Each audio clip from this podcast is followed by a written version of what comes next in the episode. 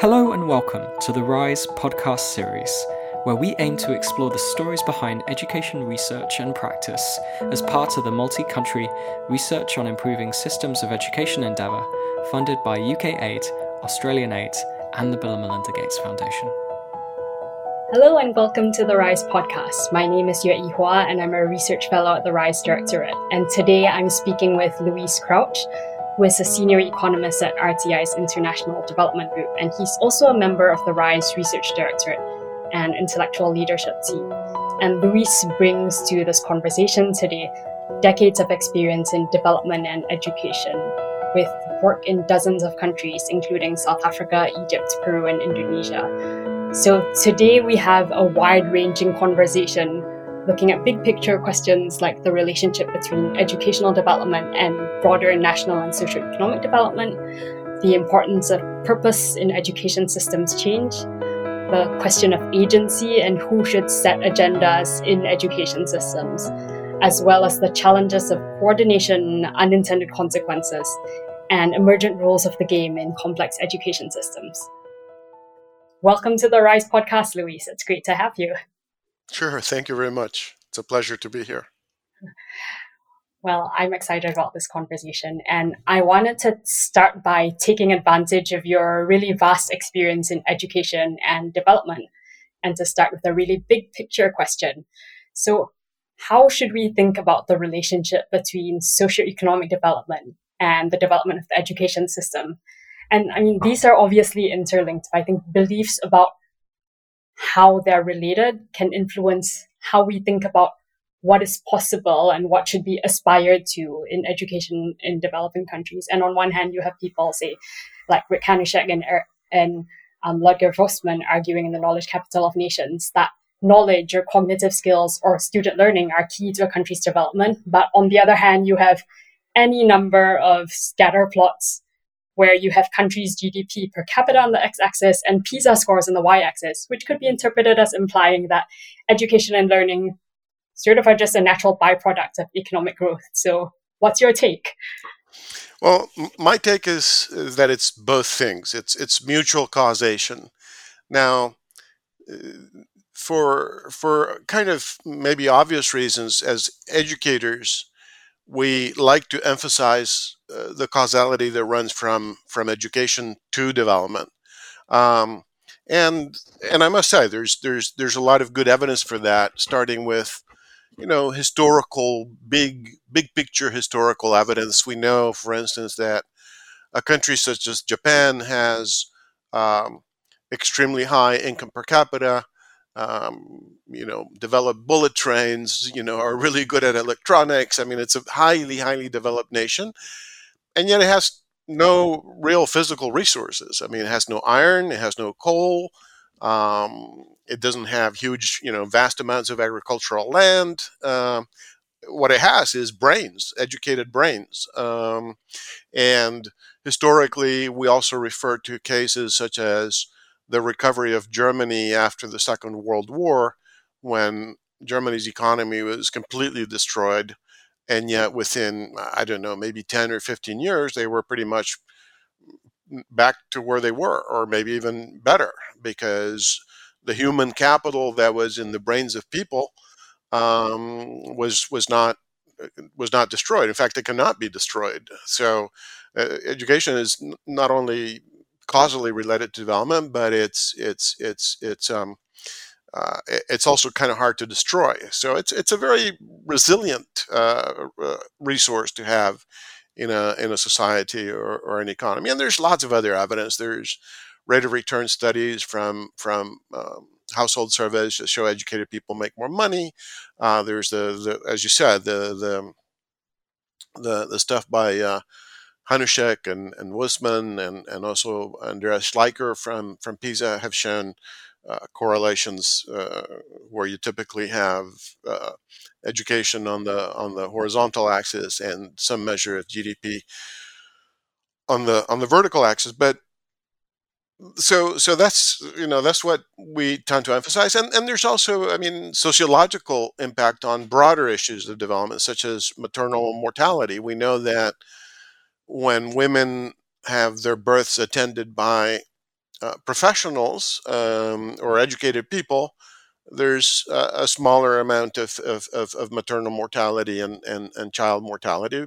And typically, you know, trained midwives and nurses have to have at least a secondary school education. So there's it's it's it's common sense and there's and there's empirical evidence. Um, that said, and, and and of course we as educators like to emphasize all that because that kind of justifies investment in education and not just not only justifies investment but it justifies intellectual attention such as that devoted to education by the rise project. It it justifies a lot of intellectual uh, you know a lot of intellectual doing a lot of intellection um, if if education is causally important to development. But all that said, I think we have to be really realistic. Um, if if if you try to use education to really push on economic and social development, you're going to run into constraints because, for instance, um, you, you have the situation where if if a society is very undereducated, very uh, underliterate, let's say, it's just going to be hard to find teachers um, because teachers, educated people will be scarce. They'll they'll be needed in many sectors of the economy. They'll command a, a, a wage premium, and so it's going to be hard to find teachers, um, and you'll have to pay them a lot. Um, uh, and and and that uh, uh, that's a that's a clear constraint. Um, we know, f- you know, from studies by development agencies that you know, in, in the starting stages of, of big pushes like the, the push for education for all or, or, or the fast track initiative or now GPE, uh, you know, there are countries where teachers cost uh, 10 times uh, GDP per capita or, or five times when the recommended amount is around three times. And in, and in, and in wealthy countries, it's around one or two times. So it just it's it's expensive to to afford education. So so you know it, it, that argues for a, a, measured approach where you yes you you use education to push uh, for for a development push, um, uh, but but you also have to realize that that there are constraints now. I think part of the answer to all this is that because there are these constraints, and yet it is so important. Um, it highlights the points that that that I think we'll discuss in a while uh, around purpose. You, you have to have a, a firm sense of purpose so that you have the drive to overcome the constraints. Uh, if you have to pay your teachers more, well, then you pay them more, and and you make the sacrifices needed uh, needed to do that. So, so I think this duality of education being both cause and effect of development. Um, um, a, it's true that there is that mutual causality, but to the degree that you can kind of break that a little bit, it's through uh, kind of a sense of national purpose, a sense of, of real drive, and and you and you saw that in Japan. Um, you see it in China today. You see it in, in many countries that have succeeded. So um, I think I think that's um, yeah, I think that's part of it. Uh, lots to dig into there, and let's let's dig into that a bit specifically on the purpose point. So, uh, I think I fully agree with you that education is both a cause and effect of sort of broader development trends in societies, and that it's a dual relationship.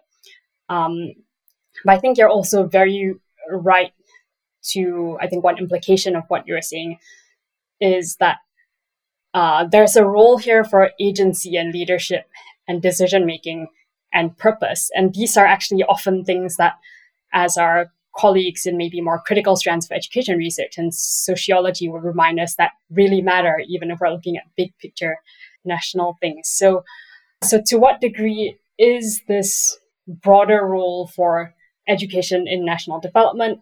Yeah, um, I, I, I, think it's big, um, and I think, uh, or, or let, let, me say, it, it can be big. Um, but in order to to realize that, to make it real, um, you you have to. It, it, goes through that issue or, or, or causal factor, if you will, of of purpose. Um, and it, it, so happens I'm actually uh, doing a historical study right now of Korea and Japan, um, and not only the role that education played in their national development, because that's that's actually pretty well known, but what was done in terms of purpose and and how the political uh, uh, leaders uh, of uh, Japan and Korea during their periods of, of rapid educational development, how do they position education? How do they view education? And uh, and and the periods in question are maybe Japan, roughly 1860 through maybe 1920 or 30 or thereabouts, and Korea maybe 1960 through maybe 1995 or something. So these were kind of 30, 40 year periods in which these nations made a huge push for education. And um, and and the purpose uh, factor, uh, how how political leaders saw a purpose to education, it was very much. By the way, and this is different from how it's sort of done today, and and that's one of the reasons I wanted to write this paper. Is it, it, the the purpose uh, issue in um, uh, Japan and Korea, and, and, then later on, in uh, or more or less at the same time, I guess, in the case of Korea and, and Singapore, it's it's it's national greatness. It's na- it's building the nation to be a strong, capable, powerful nation. Um, and yes, that you know, one could say it's is you know is a double-edged sword. I mean, um, uh, you know, and one could argue that in some respects uh, that kind of led to the Second World War, um, but but it it also builds nations, and and in in the nations that have made a, a really strong commitment to to national development, development of of, of um, of, of their national economy. Uh, it, education uh, was seen as, as playing a, a huge role in that.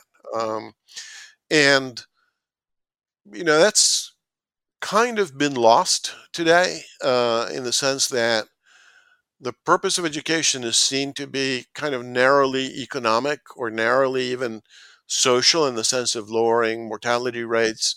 So, so when you see all the arguments for education coming out of the global elites. It's around growing the economy. It's around all the good impacts that education has on child mortality and, and, and maternal mortality and and and these kinds of things. And and this commitment that you saw in places like Japan and uh, Korea, and then you know later on Singapore and China. Um, and, and you know maybe I'm citing places only in Asia, but in, in Latin America you can see it in Chile, for instance. Um, um, it, it, it's kind of watered down these days. Um, these days it's more of a commitment, kind of narrowly.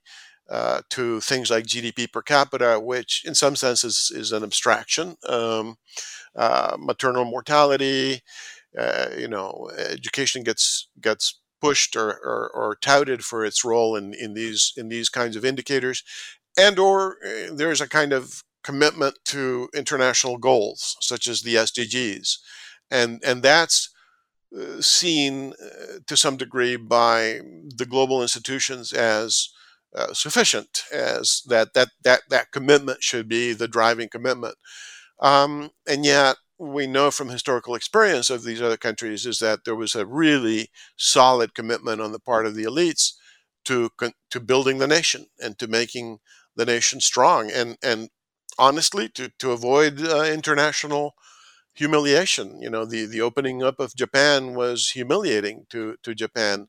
Um, the the the kind of shock of encountering military modernity uh, for Korea um, was was was highly motivating. Um, and and and in Korea, the the you know the, the, the struggle to to become a better nation, if you will, than than North Korea uh, played played a huge role. And incidentally, you see this to some degree also in the role that education was given by the early leaders of, of Africa's independence, Nyerere, um, uh, uh, Nkrumah in Ghana, um, uh, Kenyatta in, in Kenya, they all assigned this kind of primal role to, to education.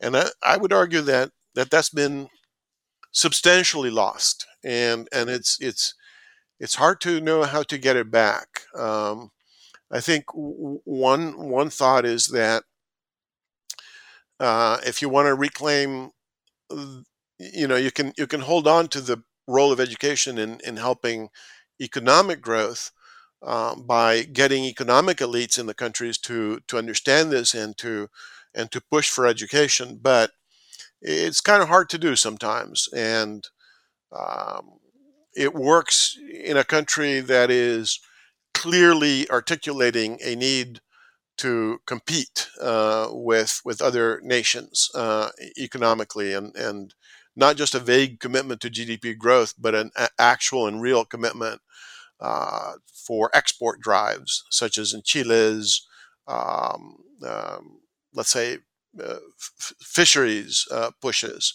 and their wine industry pushes that it made it very clear that you needed to have a highly, highly trained uh, labor force. Um, so it's it's not an abstract thing like GDP is. Let's export better and more fish. Let's export better and more wine. Uh, that that kind of highly concrete uh, push. Um, uh, so, but other countries are not necessarily trying to compete economically or, or you know, are kind of insular and not, you know, they don't have very open economies, um, and so it's hard to make those kinds of arguments there. Um, but yeah, I, I, think it'd be good to to sort of go back to history and, and learn from countries that that really gave education a crucial role in building the nation and, and, and creating a proud and, and, and uh, nation, if not necessarily a great nation, at least one that, that can hold its head up and, and be proud. One reflection on what you were saying, Luis, is that um, I think these debates and tensions about whether education at the national and societal level should be for economic reasons, utilitarian reasons, um, versus for nation building, for national empowerment, are actually mirrored really by tensions and debates about on the level of the individual child. Like, should we educate individual children to improve their career prospects so they get certified and can get into university? Or is the core purpose of education more for empowering the child, for giving them dignity, for giving them agency over their own futures? Yeah. I, I think it's it's a very good parallel to the macro picture. And I think if you if you ask parents uh, rather than sort of making decisions for them, but actually ask them um, what they want, uh, they typically want both. Now, it, it, it, will vary by the by level of income. So I think in poor countries and may want to emphasize and, and, and do probably emphasize the the economic value of education. I mean, a big motivator in in in Africa, for example, is well known to be that um, particularly early on, in order to get a civil service job, you needed you needed an education, and so that was that was a big mo- motivator is get, getting a job uh, in the formal sector if possible, uh, or yeah, even in the in the bureaucracy if possible, um, because that was a way out of poverty. Now, you know, as as people as countries develop a bit more, and and also in general, parents definitely want something beyond um, getting a job. You can see it, for example, in some societies uh, in the role that um, uh, sports play in school. I mean, in, in, in, in the US, uh, the sports program of the school is a huge attractor to, to parents, and then they devote a lot of effort to it. Um, I've worked in other countries that are kind of sports crazy, like South Africa, and it's a big deal whether the whether the school has a good team, and and that's because parents intuit that there are broader skills of, of teamwork, of collaboration, of of not giving up, of, of grit uh, that are learned uh, by by playing in a sports team or or by being in the school's uh, orchestra or whatever. And and and um, and yeah, I think that's parents want that. Now, you know, a question becomes then whether it's an obligation for the public purse, for the fisc, mm. you know, for, for the government to fund those kinds of things. And, you know, there one could have a bit more of a debate and, and, and one could say, well, if parents want that, that badly, maybe they should, you know, contribute a bit more, and it shouldn't be uh, the government that funds the entire sports uh, teams and, and, and, and musical bands and, and so on and so forth. Um, you know that that could be debated, um, but that parents want it in general, I think it's pretty clear, uh, especially as as as they begin to deal with issues of dire poverty and, and begin to move up the the income stream until you get sort of middle income countries and, and higher income countries, definitely. I think we'll come back to that a bit later on. But since we're talking about uh, sort of different levels in which education systems manifest, and circling back to the question of purpose, I was wondering if you could just give a couple of concrete examples of what it looks like when the top decision makers in a country are truly committed to cultivating student learning. And also, if you have any examples at the school or classroom level, because my understanding is that you did experience this yourself um, when you're growing up in the Dominican Republic. Sure. Well, I mean, I think you begin to see learning, uh, the, the centrality of learning in, in many, many ways. For example, um, when when I was a child uh, in the Dominican Republic in the 1950s, when I learned to read, it was unbelievably celebrated. Uh, mm-hmm. So, uh, you know, at the end of grade one, and and in the school I went to, and I think really in most of the Dominican Republic in those days, um, pretty much if you did grade one, you learned how to read. That's been lost in Latin America. You have a lot of kids going through grade one and cannot read at the end. Um, but in those days, maybe because education was relatively a, a bit of an elite thing, um, kids who went to school did learn to read by the end of grade one. Now, Spanish is easy to to mm-hmm. to learn to read. So, but anyway, it, it was huge. There, you know, I got a certificate that was probably half a meter by half a meter uh, with all kinds of it was kind of humorous i still have it um, you know very formal looking and signed in person with ink by five officials. Wow. Big deal um, and and you know that's just that's the kind of you know that kind of valuing of education is is pervasive in systems that truly value it. You'll you go to the ministry and you find out who are the most talented people? They're the ones in charge of the curriculum and the teacher training um, and and and so on. Uh, if that's the case, that's a good sign. Um, is the top talented in the talent in the ministry? Has the top talent been given a mandate from the minister to really attend to education? Um, another telltale sign is whether the minister or some fairly high level is holding accountable the people that most directly affect learning, let's say the people in charge mm. of lesson planning, the people in charge of textbook design, forcing them, uh, and I use the word advisedly, force, forcing them uh, to work as a team, to work together. Mm. And yet you go to many ministries and the people in charge of exams, the people in charge of testing and assessment, the people in charge of textbooks, the people in charge of curriculum, the people in charge of teacher support are all working on their own each with their own program. The programs are not coordinated. You you, you have stuff in the lesson plans that doesn't match what's in the textbooks.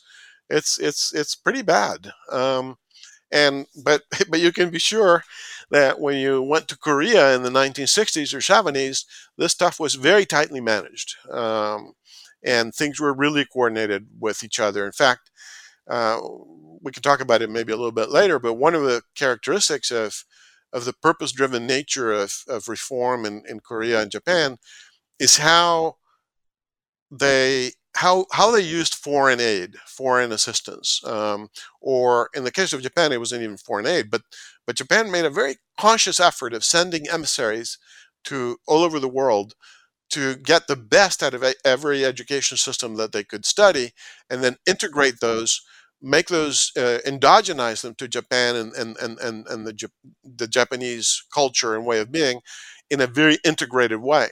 And Korea, for example, made extremely adroit use of uh, assistance from a place called the Learning Systems Institute at the at the at, at, at, the Florida at Florida State University with money from USAID, but very much the Koreans in charge. Uh, the Koreans were in charge, and they they they they took a very systematic and systemic approach to to their education reform, where all the inputs into the education process of the child were tightly integrated and coordinated. Curriculum, assessment, teacher training, everything tightly integrated and, and highly functional. And you don't see that in a lot of ministries. So that would be one telltale sign of of, of a system that is either working on, on quality or or or not.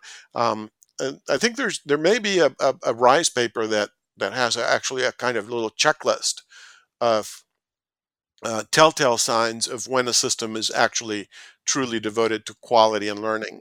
I don't know if that paper has come out or not, but uh, it's something to perhaps flag. Okay, yeah, we'll put it in the show notes if it's out by the time this runs out. Yeah, and I think actually speaking of Rise things, um, our first Rise podcast was Dzingai Mutumbuka, who was the first uh, education minister of Zimbabwe. He talks it's fascinating. He talks about how when they really needed secondary teachers really quickly, they got some from Australia, some from the UK, some from Canada. And then he also got people from Cuba to go to Zimbabwe and train prospective teachers how to understand Spanish so they could then go to Cuba and study teaching there. Yeah. Um, and, yeah. and also he was very much in the driving seat in setting the agenda for what on what sort of terms he accepted what sort of aid for education because no, no, absolutely. I, I I happen to know Dzingai reasonably well. We collaborated a lot in designing some of the reforms for South Africa at the end of apartheid, and um, you know he's he's a real character, and and he eh, very clear about how you do things and how you get going, and and that would be i mean that would be another example i said the role of education in early independence well i think he was the first minister of education right after independence or, or maybe one of the first and and and and clearly there was a vision there.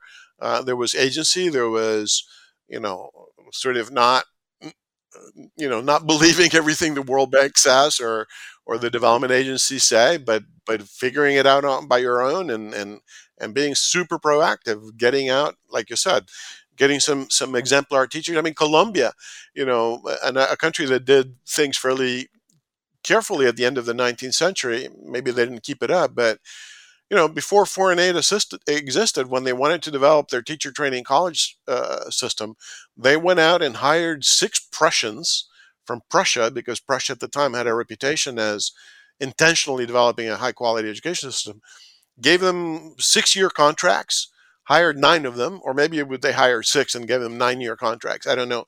But this kind of thing was unheard of these days that a country would purposefully go out, uh, especially with donor funding, and hire six people and embed them in their ministry to develop a, a system. It, it, seldom happens. Certainly not with the intentionality that Colombia did it in the end of the 19th century, or or that indeed uh, Dzingai Mutumbuka uh, did it in, in, in Zimbabwe in, in you know um, right after in, soon after independence.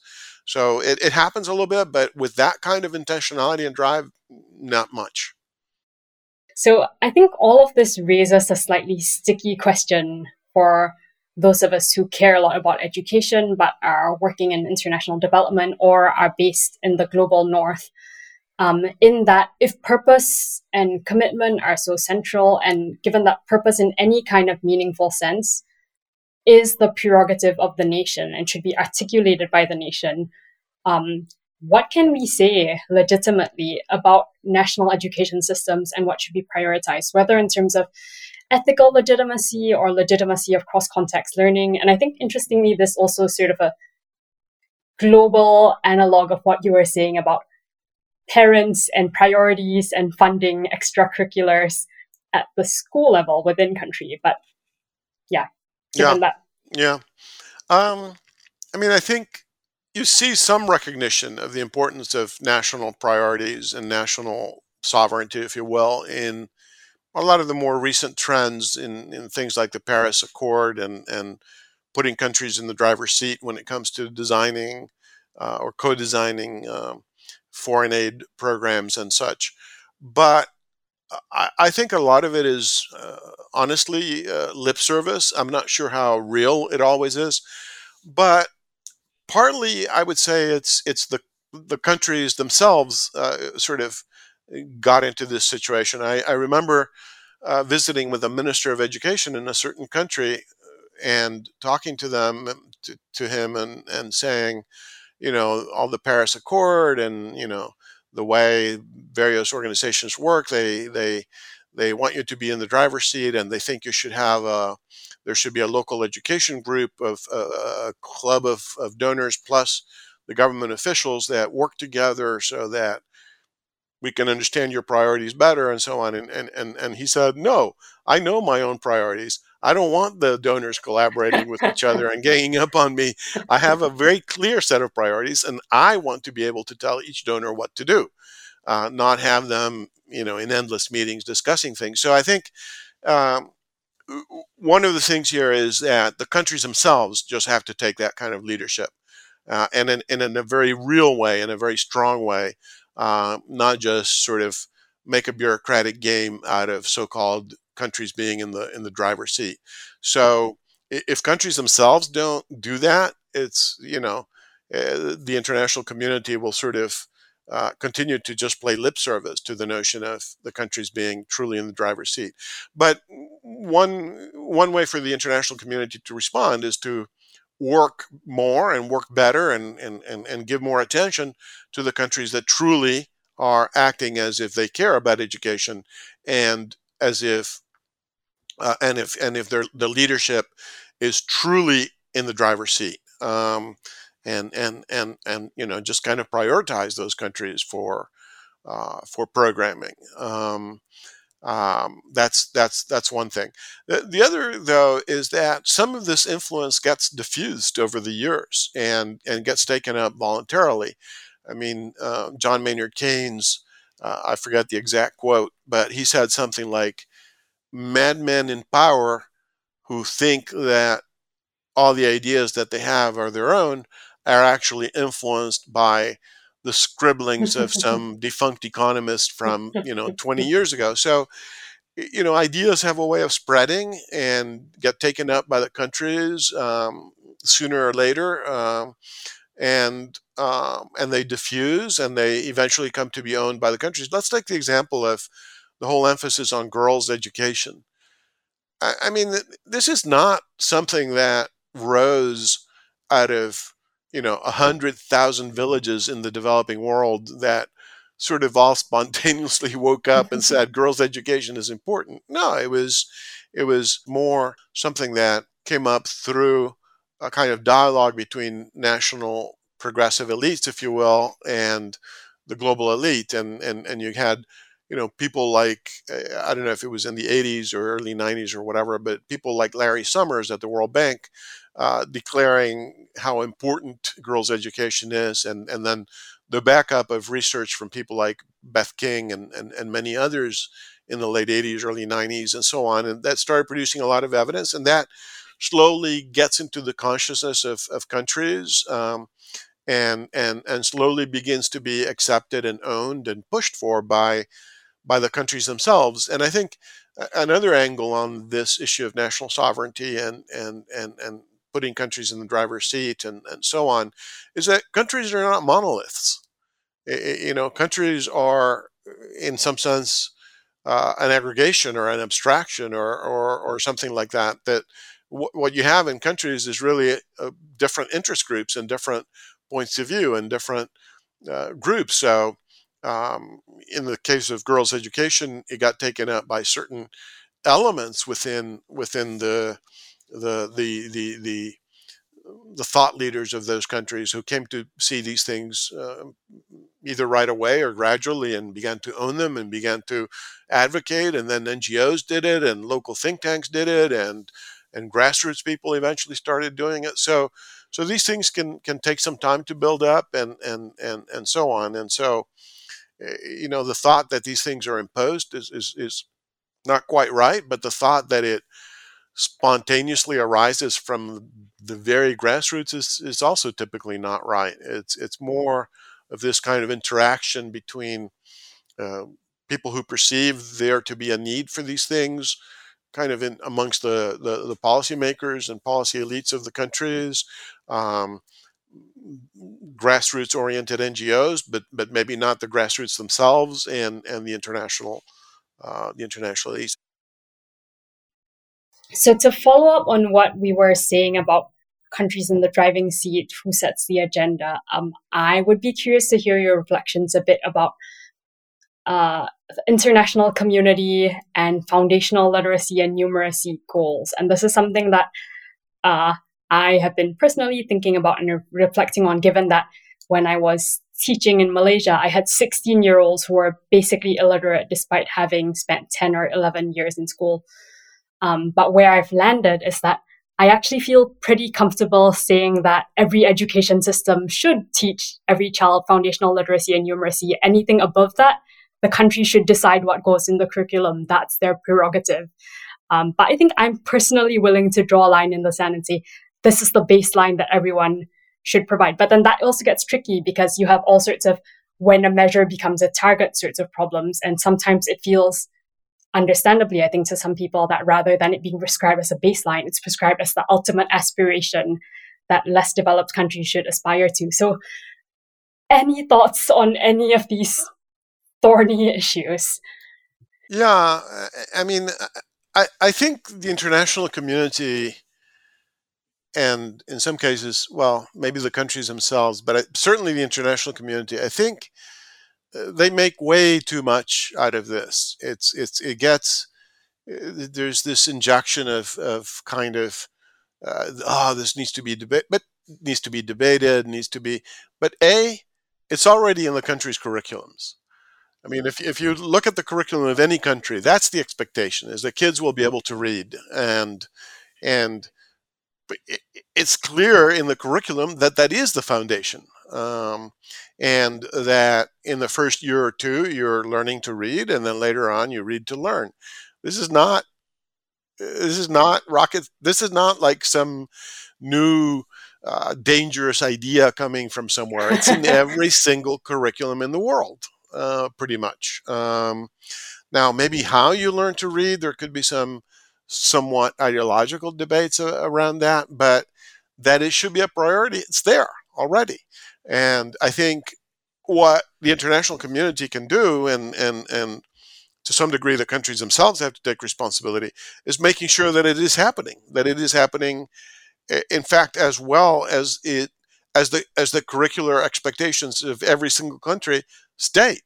Now, it's true that in some countries the curricular expectations are kind of qualitative and verbal and discursive, and maybe they don't have kind of numerical targets, um, and uh, I, I, think that's fine. I think a country can can can have numerical targets or benchmarks or whatever you want to call them, um, kind of more operational, and they don't need to be given the weight, the intellectual weight of, of that the curriculum itself has.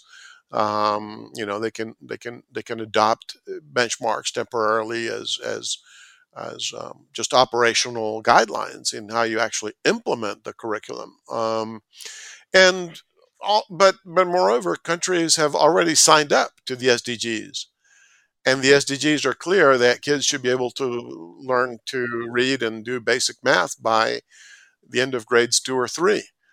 But the SDGs themselves, which the countries also signed on to, are clear that there are other goals uh, toward the end of, of, of, primary or lower secondary, adult literacy, digital literacy, all these kinds of things. Now, one could argue as to, you know, the priority given to those and, and, and so on, but countries have already signed on to a broad agenda. Countries' curricula already say that reading and numeracy are foundational and and and and that you learn to read um, in the first grade or two um, they're just not doing a good job at it.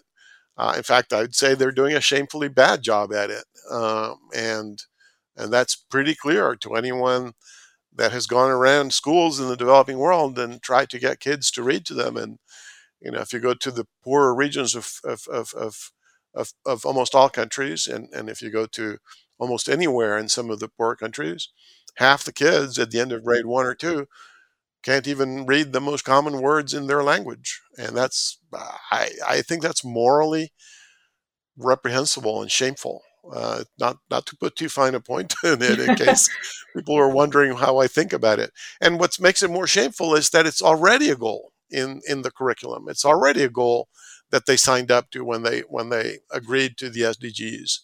So um, you know, let's let's get moving.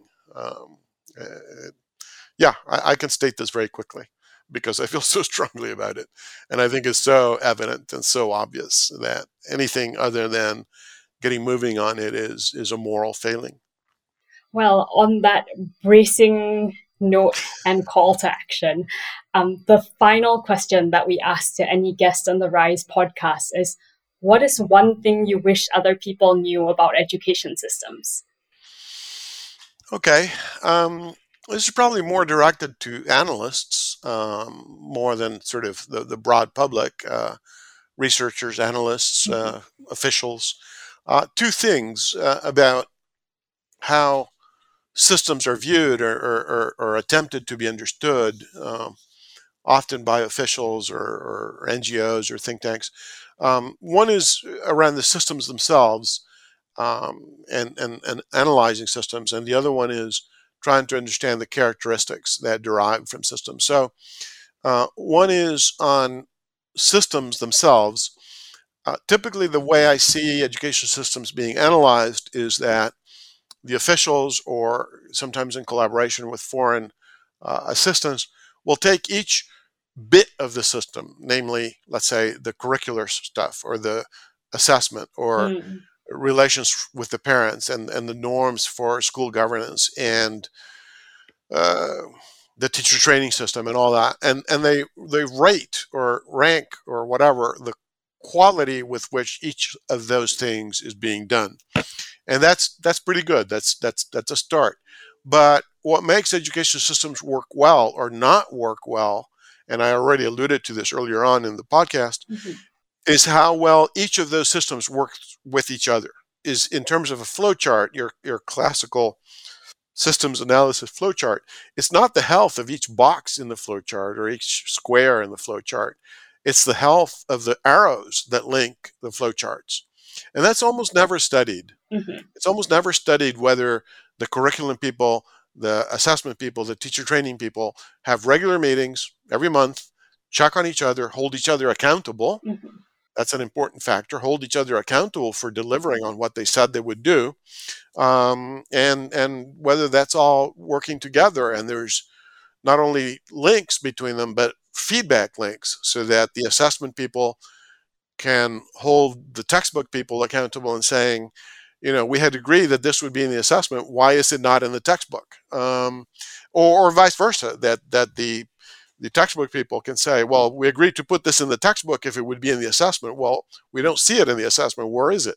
That kind of accountability internal to the ministry fails in a lot of a lot of cases. I've seen countries where um, there's a question in the grade six or seven uh, um, science uh, test that requires you to use algebra, and yet algebra is not taught in that country until grade eight.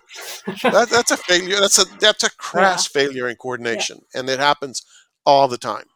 So I think that's one systems thing that I would wish people uh, knew more and understood the importance of more, and and and actually, you know, that officials hold each other accountable, but hold their system accountable for not holding them accountable, if you will, that that there aren't these coordination mechanisms and, and that they're or they're there, but they're kind of lip service and not very strong. Um, the, the second point is that systems um, have results that are often not intended by anyone. Um, mm. And, and, and in fact, those are the most important results in some cases where, so, you know, there's one of my favorite examples of systems is when wolves when wolves were reintroduced into the Yellowstone um, National Park in the U.S. Um, that controlled the population of mammals such as deer or, or elk or whatever those mammals are called. I can't remember, and um, and that uh, allowed um, uh, those mammals, those larger mammals like deer, were no longer eating the little trees. And because the little trees survived, that stabilized the riverbanks, and the riverbanks became more stable. Um, and and and those trees also allowed uh, the ecosystem for beaver. Beaver are those little mammals that build dams in rivers, and so the whole ecosystem started recovering because of the introduction of wolves or at least it's hypothesized. I'm not sure the proof is perfect that, that this actually happened. Although it is, it did happen that the population of deer got controlled. So the wolves don't intend, didn't intend to stabilize the river system. That was not an intention of the wolves, and in fact, it wasn't even an intention of the ecologists who introduced it. They just wanted to control the deer population, um, and so sometimes these very powerful effects uh, within systems are due to the rules of the game and not to a stated intentionality of the system. And, and those rules of the game are very powerful. And unfortunately, in many countries, the rules of the game, implicit or explicit rules of the game, actually conspire against the stated aim of the system. The stated aim of the system might be to produce learning. But the way the system actually works is that the ministry is an employment agency or is a way of rewarding political allegiances or propping up the, the party in power through through um, you know through through clientelism and, and so on. And and and those rules implicit even even though they may be are extremely powerful and and actually work against the stated purpose of the system. So systems have what are called emergent properties. And in the example i gave of the ecosystem an emergent property maybe the stabilization of, of, of the river uh, system uh, and the control of erosion. In the case of education, the stated aim might be that kids should learn, but the implicit rules of the game are about rewarding uh, political allegiances, and you know that those may or may not be compatible. Um, um, yeah, um, so so I think that's studying the emergent properties of systems and how the rules of the game drive um, uh, either either drive the the good stated aims or or drive unstated aims that are not so good. Uh, I think that needs to be looked at more more often. Yeah, thank you for that, Luis. I feel like every time I hear you speak, uh, I come away with many new insights and several new research questions. That's good, I guess. it could be frustrating too. well, potentially frustrating, but also much more exciting. So thank you so much for this conversation. Thanks a lot. It was a pleasure. Thank you for listening to our podcast today. And if you liked it, be sure to check out our research at riseprogramme.org or follow us on social media at riseprogram. You can find links to the research mentioned and other work shared under the description for this podcast episode. The RISE podcast is brought to you by the Research on Improving Systems of Education RISE programme through support from the UK's Foreign, Commonwealth and Development Office, Australia's Department of Foreign Affairs and Trade, and the Bill and Melinda Gates Foundation.